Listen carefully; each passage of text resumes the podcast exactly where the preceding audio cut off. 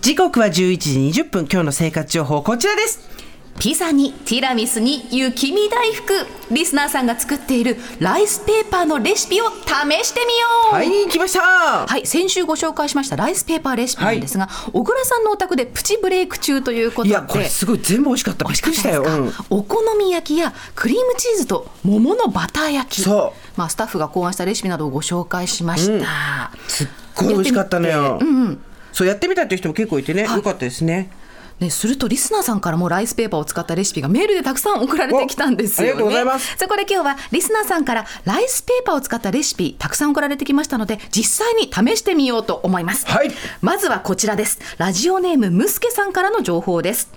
えペーあスーパーの試食販売で教えてもらった作り方ですほう市販の五目寿司の素を混ぜたご飯に、マヨネーズと醤油を少々混ぜくるくるとライスペーパーを巻いて食べやすくカットするだけです簡単だけど食べ応えがあって美味しいですということで作ってみましたおー来ましたえちょっと待って五目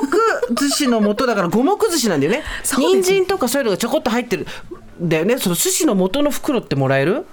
あるかなそうですよねこれねもうでだもからね見た目超可愛いの透可愛い明のお稲荷さんみたいな感じ、ねえそうちょっとなんかあの透ポテ明ッのとしてんだよね ポ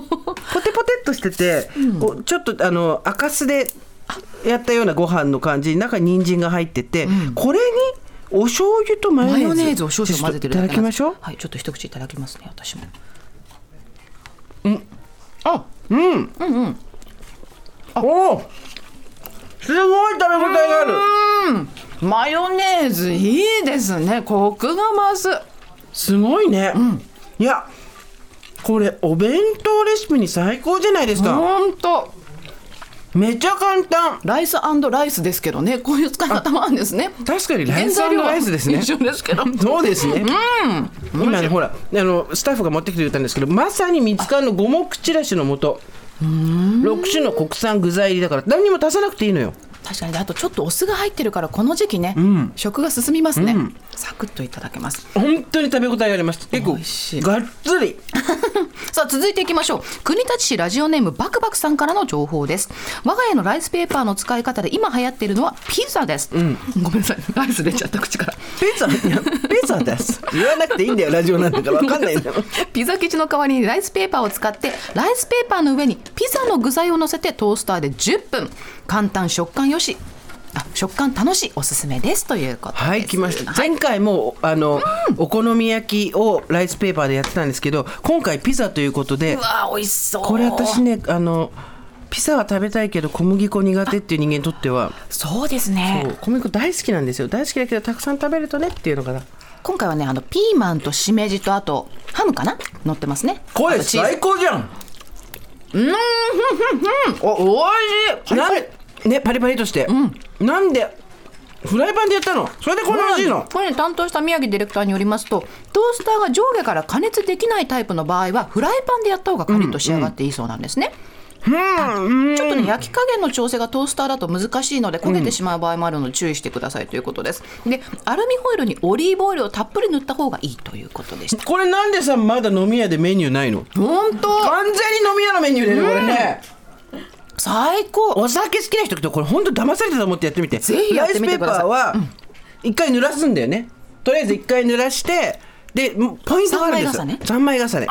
ポイントがあって、はいライスペーパー火つけてから乗せちゃうと焦げちゃうんだって、だからライスペーパー濡らして置いて具材置いてから火つけるフライパンでやるときはわかりましたやってみます私お願もいしこまれす大好きめっちゃうまいうんビール欲しい美味しい さあ続いては船橋ラジオネーム一番星さんからの情報ですライスペーパーを使った料理で思い出すのは母がどこでそんなハイカラな料理を見つけたのかよく作っていました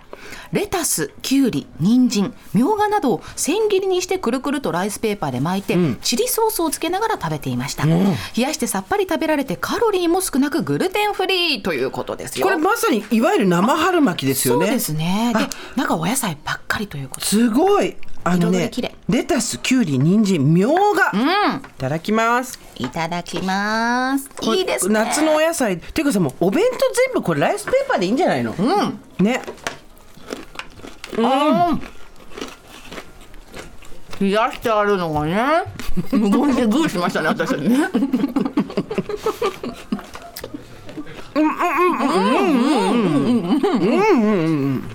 口の中がお野菜でいっぱい。あのね、みょうががすごいいいねこれアクセントになって、本当ですね。チリソースとみょうがが合う、すごいでした。ちょっとスーさん次お願いしてもいいですか。いいよごめんなさい。これねライスペーパー料理の一番のポイントは食べ応えと噛み応えがあるんですぐには飲み込めないでも逆に言うとすぐ食べられないから、ダイエットにもいいと思うんですよね、咀嚼いっぱいしますもんね。さあここからはスイーツ系ですお名前ない方でしたが我が家は高校中学小学生の3姉妹、年がら年中アイスが大好きでライスペーパーとバニラアイスで雪見大福風を作ります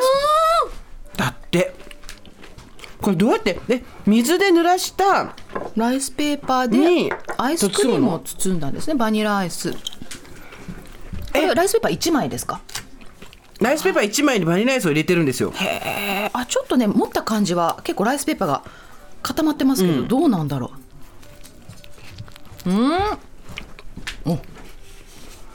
伸びない雪見大福ですね全く伸びないあと口の中でライスペーパーが固まってるので結構噛む力はいるう。そうですね。ただ何でもすぐ食べちゃう子とかはこれを渡すことでずっと食べてるあのアイスが溶け出さないからねお皿汚れなくていいですね。いいですねはい。さあ最後はですね葛飾区ラジオネームふくらはぎごつこさんからはのい情報です。好きなレシピはライスペーパーティラミスです。ライスペーパーでマスカルポーネ、エスプレッソ、生クリームを包み、最後にココアパウダーをかけると完成です。お手軽で美味しい最強ですということですよ。さあ来ましたあこれも上にかかってこれこれももう餅みたいだねへえまんじゅうのようにおしゃれですね。ライスペーパーを濡らしてそこの中にマスカルポーネエスプレッソ生クリームを入れて包む、最後にライスペーパーの上からココアパウダーをかけるとそうですね。いうことで、い、たでだねきます、甘いのが好きな人は生クリーム多め、で甘いのが苦手な方はエスプレッソ多めが調調整できるからいいということでしたよまた喋れないやつだこれうんうんう